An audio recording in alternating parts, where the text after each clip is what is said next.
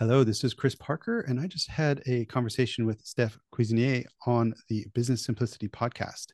And we unpacked some, I think, some pretty profound um, topics around organizational dynamics and got into some alternatives like sociocracy and holacracy. Um, but for me, the, the, the joy was really going, you know, looking at all of these different perspectives that are maybe driving us unconsciously on on how we organize ourselves at work and um, starting to discover that there's there's there are in fact better alternatives emerging. So hey, Stef, why would it be really valuable for people to listen to this conversation? Well, I hope that um, I can inspire you a little bit with my thinking on how we could organize um, our teams and our organizations in ways that are economically successful, but also have positive impact on planet and on society at the same time creating happy people in them. The Business Simplicity Podcast, where we learn about strategies and tactics to succeed through simplicity, with your host, Chris Parker. And welcome back to the Business Simplicity Podcast. I'm Chris Parker and having a conversation with Stef Cuisinier or Cuisinier but in French it's cuisinier. And God, I love that word. Um, maybe Stef will help us pronounce it better by the end of it. But it, it's uh, Stef is is uh, um, a, a a consultant, a coach on some things that I'm really interested in in the area of of dynamic organizations and team topologies and I believe basically helping people work better together. And uh, um, there's two times that I believe that um, I've been able to interact with Stef um, both times, inviting him into organizations to basically inspire and present and and trigger some people to think differently about how they are organized and how they're working with each other and, and what that means and and bringing organizational dynamics to the next level. So, um, Stef, thank you for joining. I really appreciate it.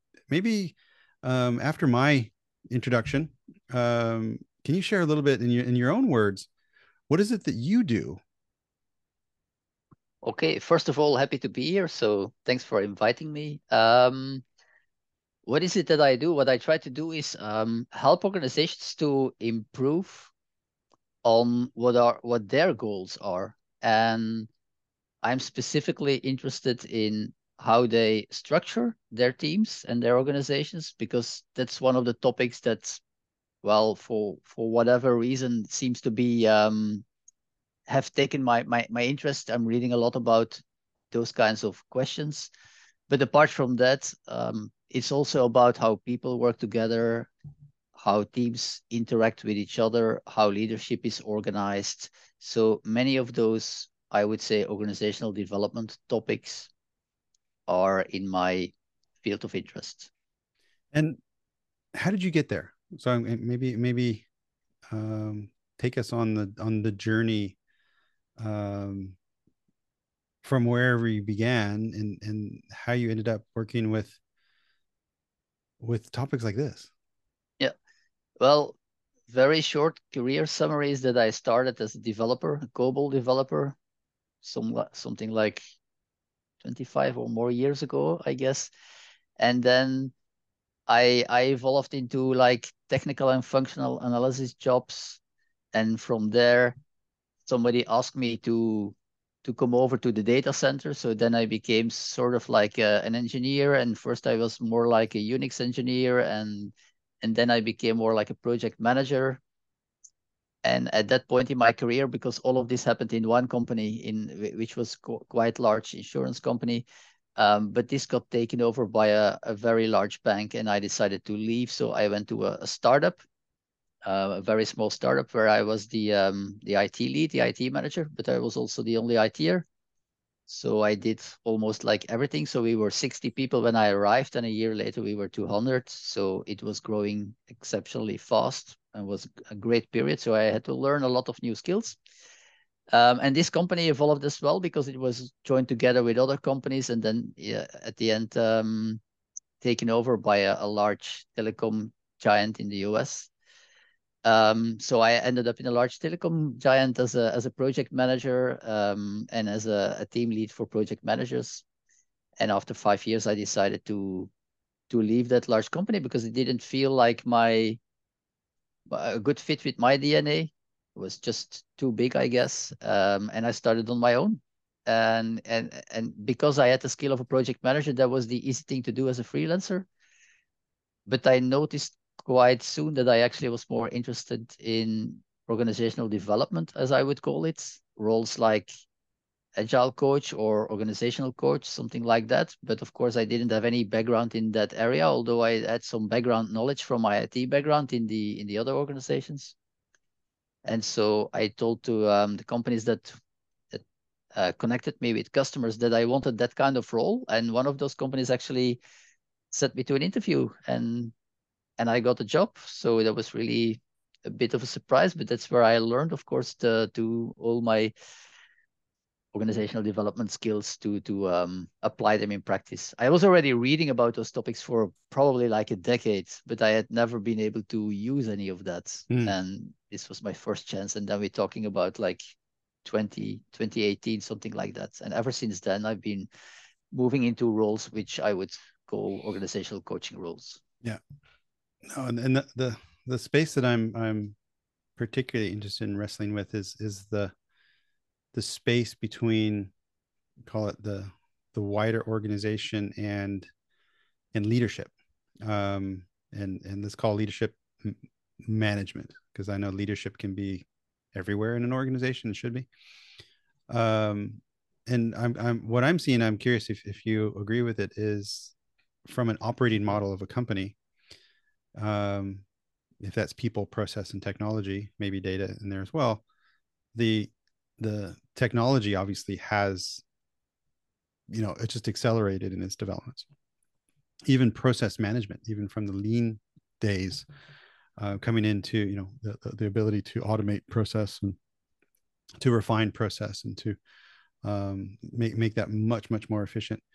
But it seems like the um, the people dimension how people are organized how they interact which you know related to process um, is really lagging behind. Like like some of these methods that I know that you've been studying and, and applying that, that are still emerging.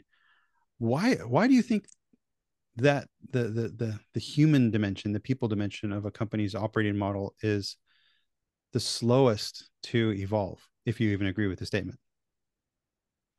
Yes, it's an, a very interesting observation. I, I completely agree with the observation. Um, and I believe there is a, a couple of reasons that, that, that I see as um, the possible causes for that. Um, and one of the main reasons is the, the strength of, I would call the mental model, which is the pyramid. So when we draw an organization, and uh, when, when I draw something on, on a, a whiteboard which looks a little bit like a pyramid, people will immediately say it's an it's an org chart. You're, you're, you're drawing an org chart if you draw something with circles and they are linked to each other and it's more like a network, nobody will be knowing what you're actually trying to draw.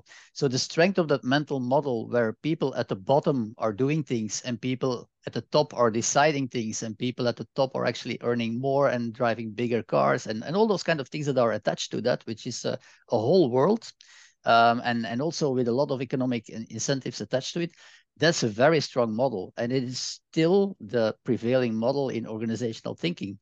While what we come across now in the in the knowledge world and especially in in the, the, the last decades um, this model is not really helping us anymore uh, in the way it did before because if the people at the bottom of the pyramid are not thinking as much as the people at the top organizations don't function that all that well anymore. So what people want today in organizations is that everybody contributes to the thinking and to the decision making but the whole structure around that hasn't changed. It's still organized in a way that the people at the top of the pyramid are better off and that there are wrong incentives to get higher in the pyramid even if it's not maybe your talent or your passion to be there.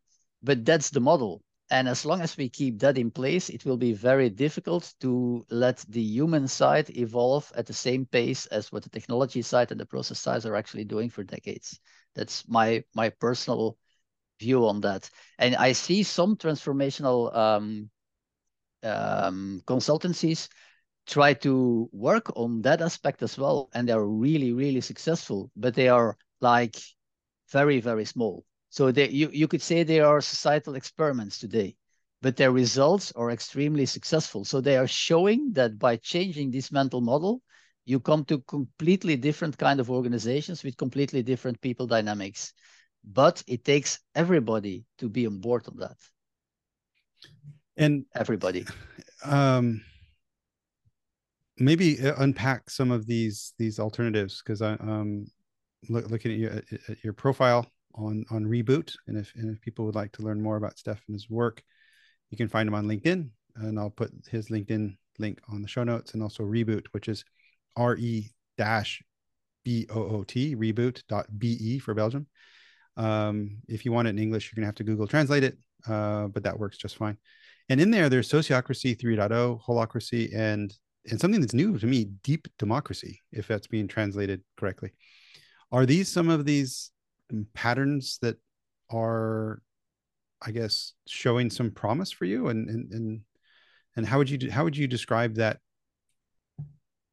that type of approach without going into each individual method?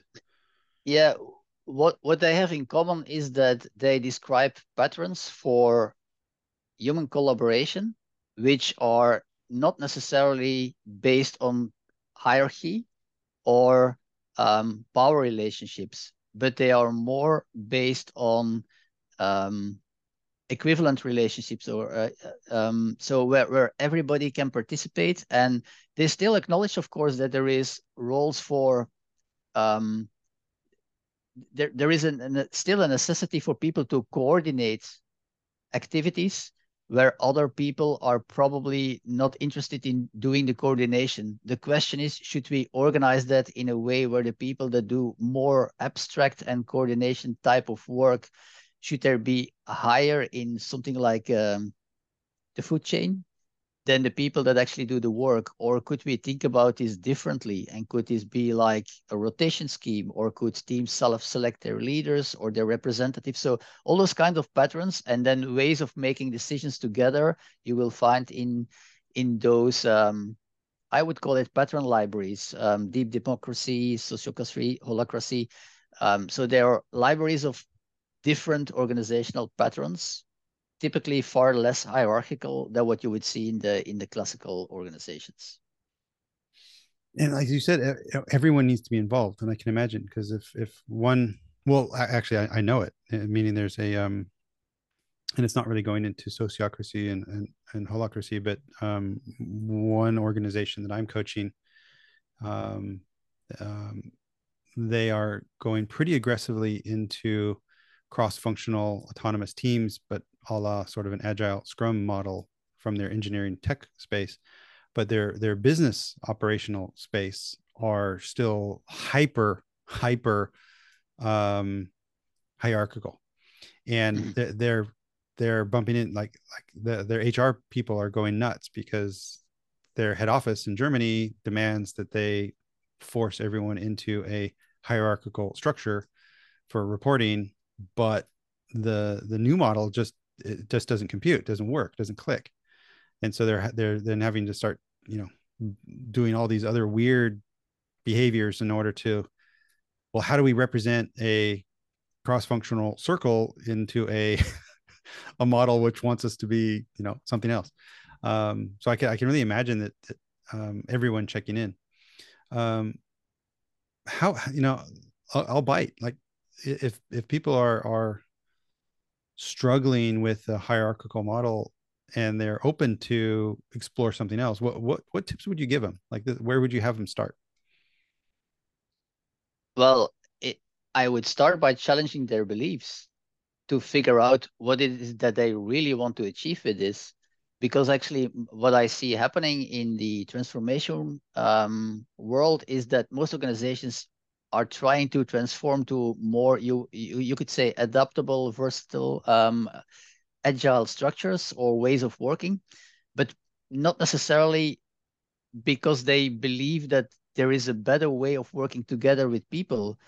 Uh, in a lot of situations they they try to achieve or to go through those transformations to get quicker to the market or to um, save some costs but that is a potential side effect and if you're not willing to let go your own beliefs about the power relationships and about leadership and about how you take decisions together and how it will be difficult for you as a leader to make a, a decision purely on your own in this new structure, if that's for you very difficult to let go and you say yeah but at the end of the day i still will be the decision maker and whatever you do underneath me in the organization is okay but i will be the end decision maker then not so much will change in the end um, because the labels will change and probably some team working will change. And within the teams things might go quite well but between the teams and um, outside of the teams you still get the classical organization around it. And that's what you see actually in most well what is happening in most transformations. So they they will not make the real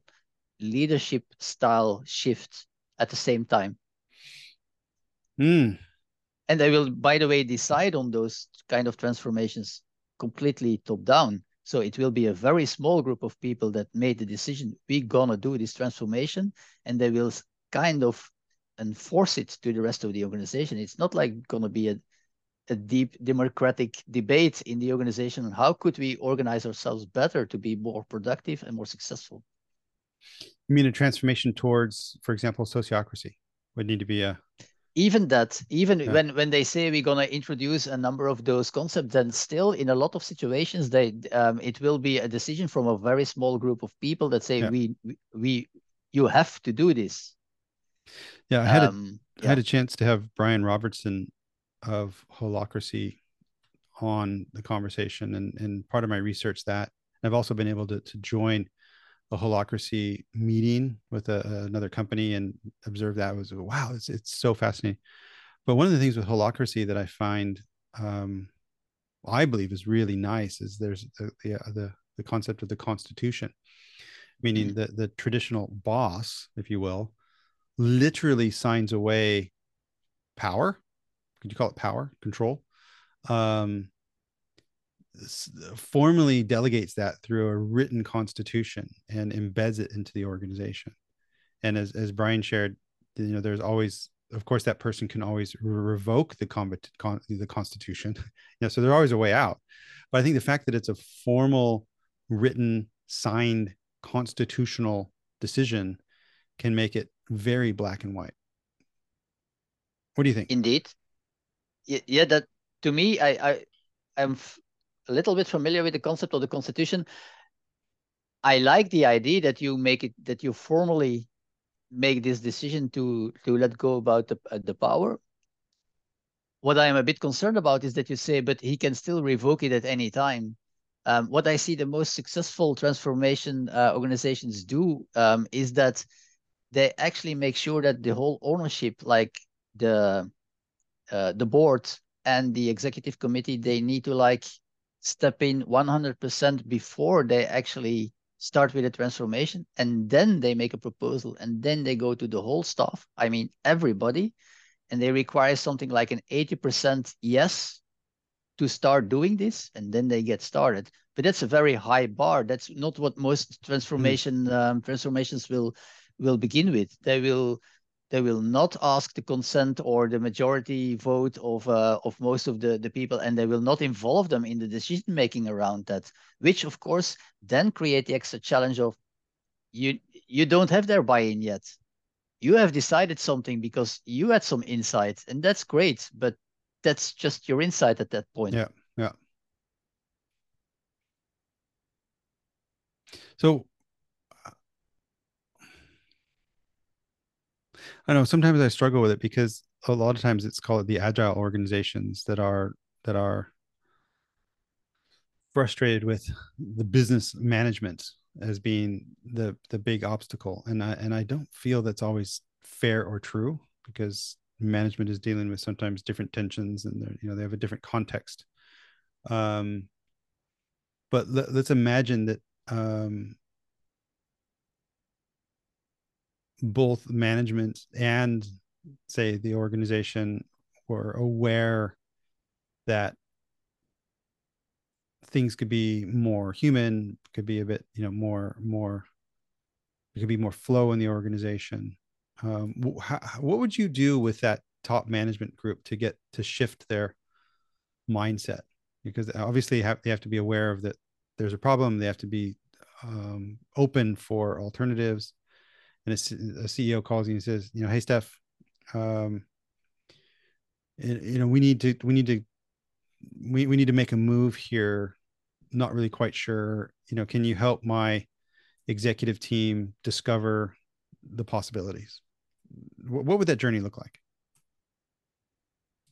Um well interesting question. Um one of the things that that i would uh, coach them is um in in classical organizations those people are actually trained to they get a lot of questions and they need to provide the answers. One of the things they they can change quite quickly is uh, stop thinking that they need to be the answer to all the questions and learning to work with their own teams and groups to actually give the power to the group to co-decide and then they can still work out different stages in how the teams will get there because of course if they're not used to this way of working that that might feel very uncomfortable as well in the beginning um, but that is a very strong signal that I'm no longer gonna decide this on my own. We, you will be co-responsible, but you will also have a say in the decision. So if you're impacted, you will be um, you will be at least consulted, and where it's possible, we will um, take into account what what you actually what what your opinion was. So that's definitely one of the things that the leadership teams can do. What they also can do is that extend their meetings. So if you have an executive committee with a very small group that typically take the top decisions, you can extend the group and say, actually, we can open this meeting up to, I don't know, anybody who wants to join so that you create a, a, a level of transparency. It's not like everybody is going to show up in your executive meeting. Not everybody will be interested, but you create this openness like there is nothing discussed here that should not be known by all of you. So you and and that might be a challenge for a lot of organizations because maybe they have this non-transparent culture where a lot of actually is discussed behind closed doors and not everybody should know all those things. And and i know there is definitely uh, confidentiality and other concerns there but still you create the opportunity for people to start participating in the decision process. And what i've seen one large um, belgian company do is that they have an executive committee but around that they have a number of you could say middle managers that are um, a circle around that, and they actually are invited to all of those meetings of the executive committee. And what they see happening after I don't know how much time that they they um, experimented with this concept is that they um, after a while, less and less the people of the executive committee actually have to speak in those meetings. So they already evolved to a, a, place or to a situation where the people, you could say, at one level or two levels below them in the organizations are having the discussions. They are still there. The, the, the executives are still there, but they are no longer there seen as, yeah, but at the end of the, the meeting, he or she will take the decision anyway. So why should we bother? So they, they, they have learned to step back and see what happens. Obviously, that also creates some challenges for them because then you have to ask yourself, what's my my role still here? But I'm convinced that there is always enough to be concerned about. And you can actually create so much more support in your organization if you start with those kinds of experiments. And that's just a step towards more, I would say, uh, participative decision making. I can imagine there's a big shift for the others as well, because um, you highlighted some major shifts of, of mindset for the call it the executives. Um, but if the executives are are sharing those responsibilities with others, then others need to be ready to take those responsibilities. Because I, I think that that's something I see a lot in organizations is people pointing fingers at executives and saying, well, you know, you're not making decisions fast enough. And then actually, if it comes back and they say, well, why don't you just make the decision?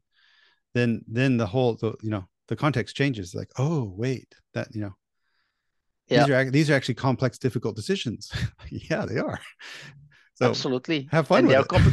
Yeah, yeah, and they're complex for everybody, in, yeah. indeed. And and of course, um, one of the one of the I would say hesitations in those kind of change trajectories is that for people not used to being empowered and take decisions, it might feel really uncomfortable having all that responsibility because all of a sudden uh, you can't um, split the freedom to co-decide and the responsibility for the decision. So in a classical organization, many people can say it wasn't my decision. I wasn't there. It was the boss who decided whatever. So that's and that works quite well and that feels comfortable. They know a lot of things don't go their way or go wrong, but it's not their responsibility because somebody else decided it. And of course, that kind of comfortable feeling goes away when you go to a more participative um, way of deciding.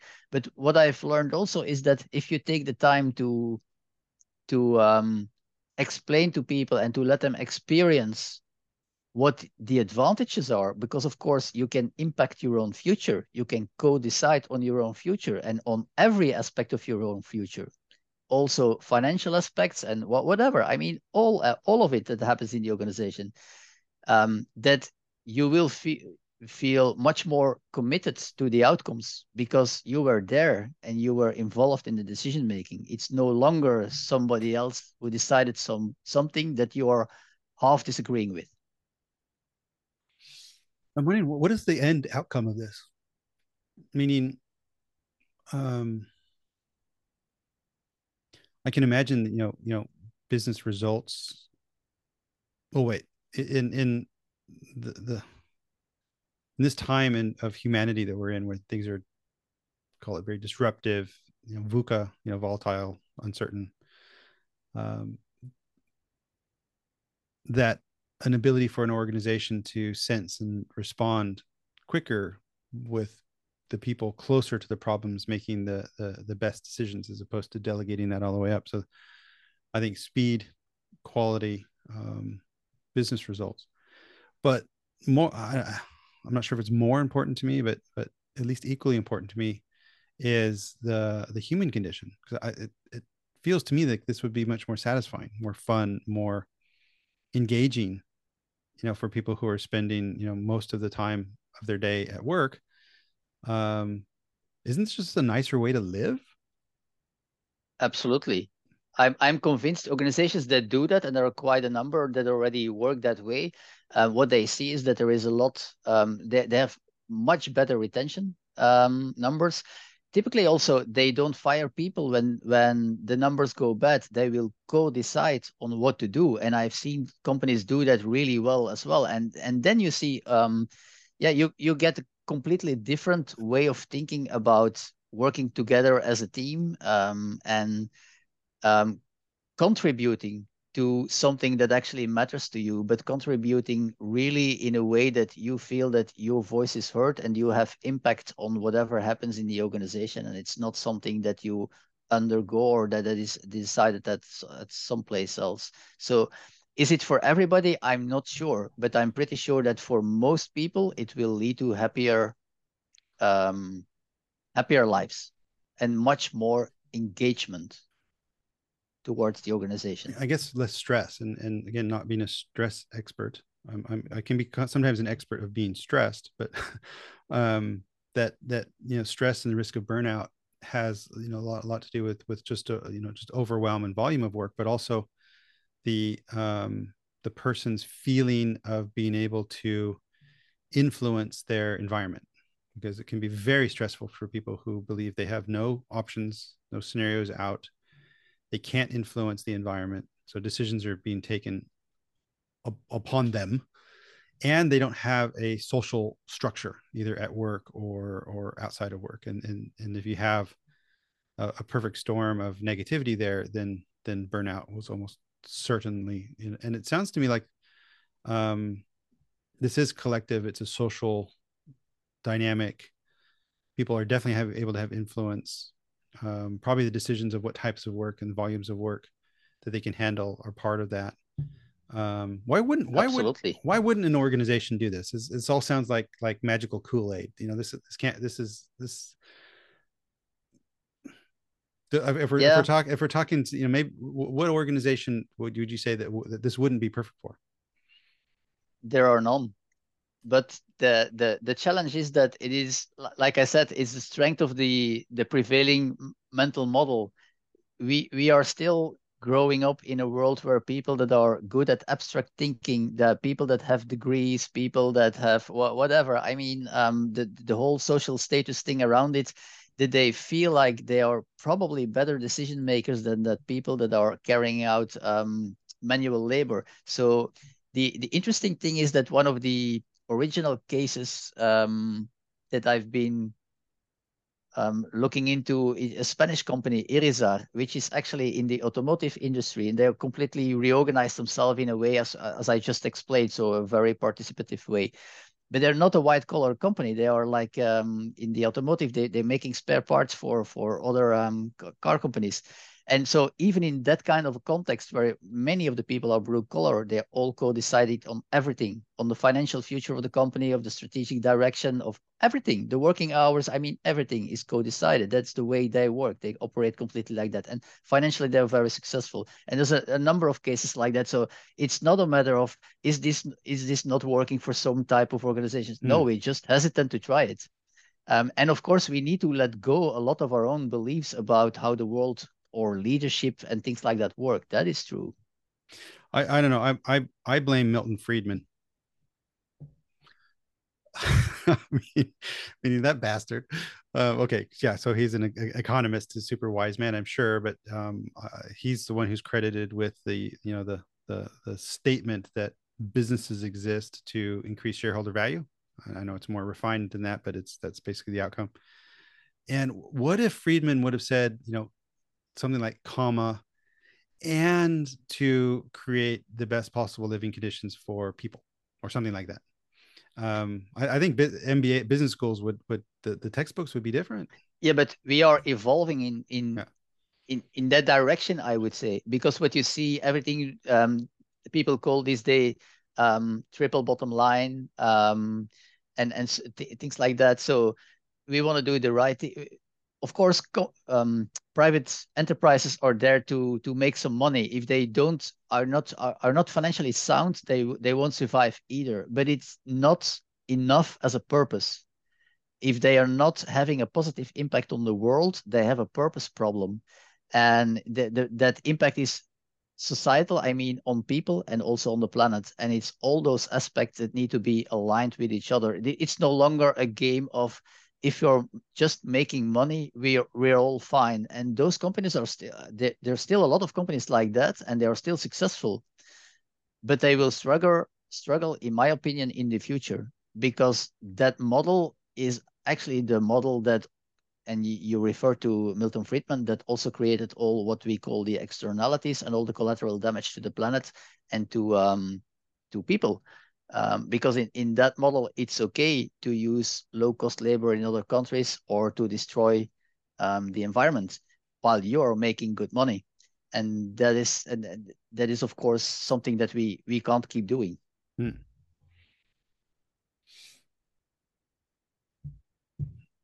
Money is important, but it's as you sh- as you say it that way, it, it, it's like wait a second, you know, we're, we are literally destroying the planet so someone can have more of something so abstract as the concept of money.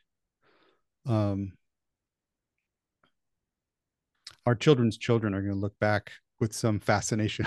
What the hell were we thinking? And uh and there is a shift going on. So um um the yeah um for me the the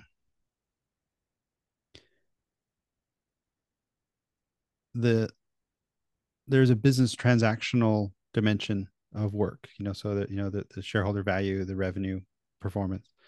There's also a relational uh, dimension so that you know the people working with with each other at the company also the customers and also the ecosystem so the impact on society. And um, but for me there's also an, an internal drive so sort of a um, the people who I think every person has an innate value and a and a desire to to do their thing, you know, to to live their life and, and, and explore the world and and learn and grow. And in the process of learning and growing, of course, that means making mistakes and and doing foolish things and and uh, you know getting you know a scrape on your knee every once in a while, and then you know of course then and then becoming more wise over time and hopefully then you know imparting that gift for me the all of that what you call magic i, don't know all, of that real all of that is what i look for in in in business because it can all be there. It's already there. We just don't really we don't really put a spotlight on it that way. And uh i hope we continue to make that shift. Completely agree. Couldn't have said it better. So um yeah. For some reason i'm I was hoping you would disagree. Like, no, no. But what I what I uh, want to add to that is that yeah. many people still see that as a potential conflict. Yeah, we're still living in a world where it seems that you you need to choose like either you're gonna make a lot of money and then you're probably gonna do bad things for the world and for people, or you're gonna be a, a happy person and um, and doing good things for the world, but then probably you're not gonna make all that much money. So, but that is um, a false for me, it's a false paradox. We need to learn to think about its end, end, end. Yes, we can do good things for the planet and good things for people and still have a, a, very comfortable living. That's perfectly possible. And many organizations are actually already proving that. But it is still easier to make more money by creating some damage. That is also true. So let's go for mm. the little bit more challenging, but much more rewarding way of thinking about yeah. that. Easier. And not a conflict way. Yeah, easier. A um I've been kicking around a little bit a, uh, a while ago, but I, have I've dropped the term. But this whole easier part, because what, what emerged in me was the concept of lazy management versus love management. And again, I'm I'm overusing the word love too many times, but it it seems like uh, um it requires less commitment, vulnerability, connection for a manager to show up and and simply manage people by by performance metrics at a distance from a dashboard. You know it's it's it makes it too easy um, to abstract away the human condition. And i believe that the, that person also suffers you know meaning meaning doing it the lazy way or the easy way making making money without considering the impact on society will also damage that person. So I think there's there's also a, a dimension of just self care of no, show up. You know, get, you know, it's roll, definitely less just, rewarding. Yeah, yeah, just, just show up. Um, love it. So, um, Stef, any any last comments or questions or anything that's alive in you that you'd like to unpack a little bit before we wrap up?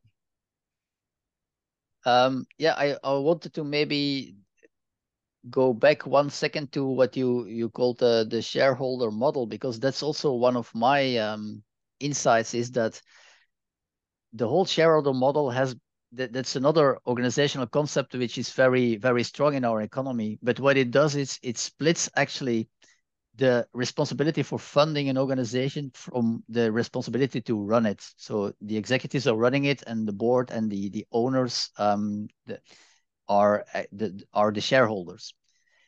But what that does with many organizations is that actually those shareholders, they are like pension funds, they are like institutional um, investors, but they are not committed into the purpose of the company.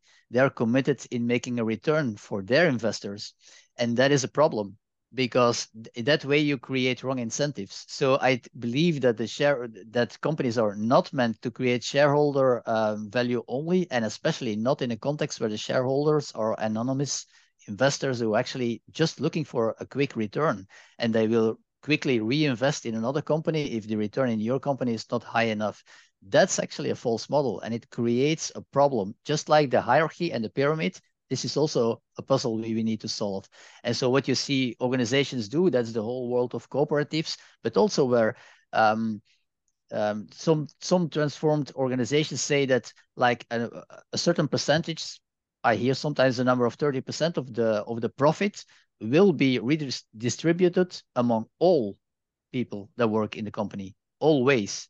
And then the impact of the shareholders will be smaller. There's still impactful, but there at least there is more split, or I would say more distribution of the wealth among everybody and not among the people that actually took the risk to invest the money, which is very valuable and we need them, but it's not enough. And it's only a part of the contribution that we need in organizations. Yeah. Yeah. Oh, I guess there's there's these these dilemmas up and down the, the, the chains of an organization. And and what I love about speaking with you and, and, and the work you that you're doing is you're looking at these different column levels of the dynamics and seeing how you know what's contributing to what effect. And um are, are we are we conscious and are we aware of the effect that these these uh, un- unconscious decisions are making? So it's a um, well i've certainly benefited you know the, the two times that, that we've been a bit more formally working together that you're able to inspire and engage um, two different teams that i was working with. And and uh, I would definitely invite people that if they if they're looking to explore um, some new just alternative ways of looking at the business world that is still you know returning a profit you know hitting hitting your performance goals and is um, more supportive of the of the humanity um, within your organization and also with your customers and society. And and for me very important is that the the relation of everyone with themselves meaning are people mm-hmm. satisfied? Are they are they comfortable? Are they comfortable in their skin? Are they are they um are they having fun you know in life? Is it contributing or taking away from from their life? Well then uh, uh reach out to Stef. Um, again um i'm gonna i'm gonna yeah i call him Cuisinier, uh, but just before we started recording he corrected me that it's uh, should be in French, so it's cuisinier, and that's Stef. Um, I hit it that time. I butchered it the first time, and uh, and you can find him on LinkedIn at Stef. You know, it's spelled out um, Cuisinier, so it's it's a C U I S I N I E R, or at Reboot R E dash B O O T dot B E. Um, and uh, yeah, prepared to be inspired. Thanks thanks for the talk, Chris. It's really interesting. Always a pleasure with you, Stef. Thank you so much. Thank you for listening. Visit ebullient.com to download the simple business design framework. Don't forget to like and subscribe to the podcast on your favorite player.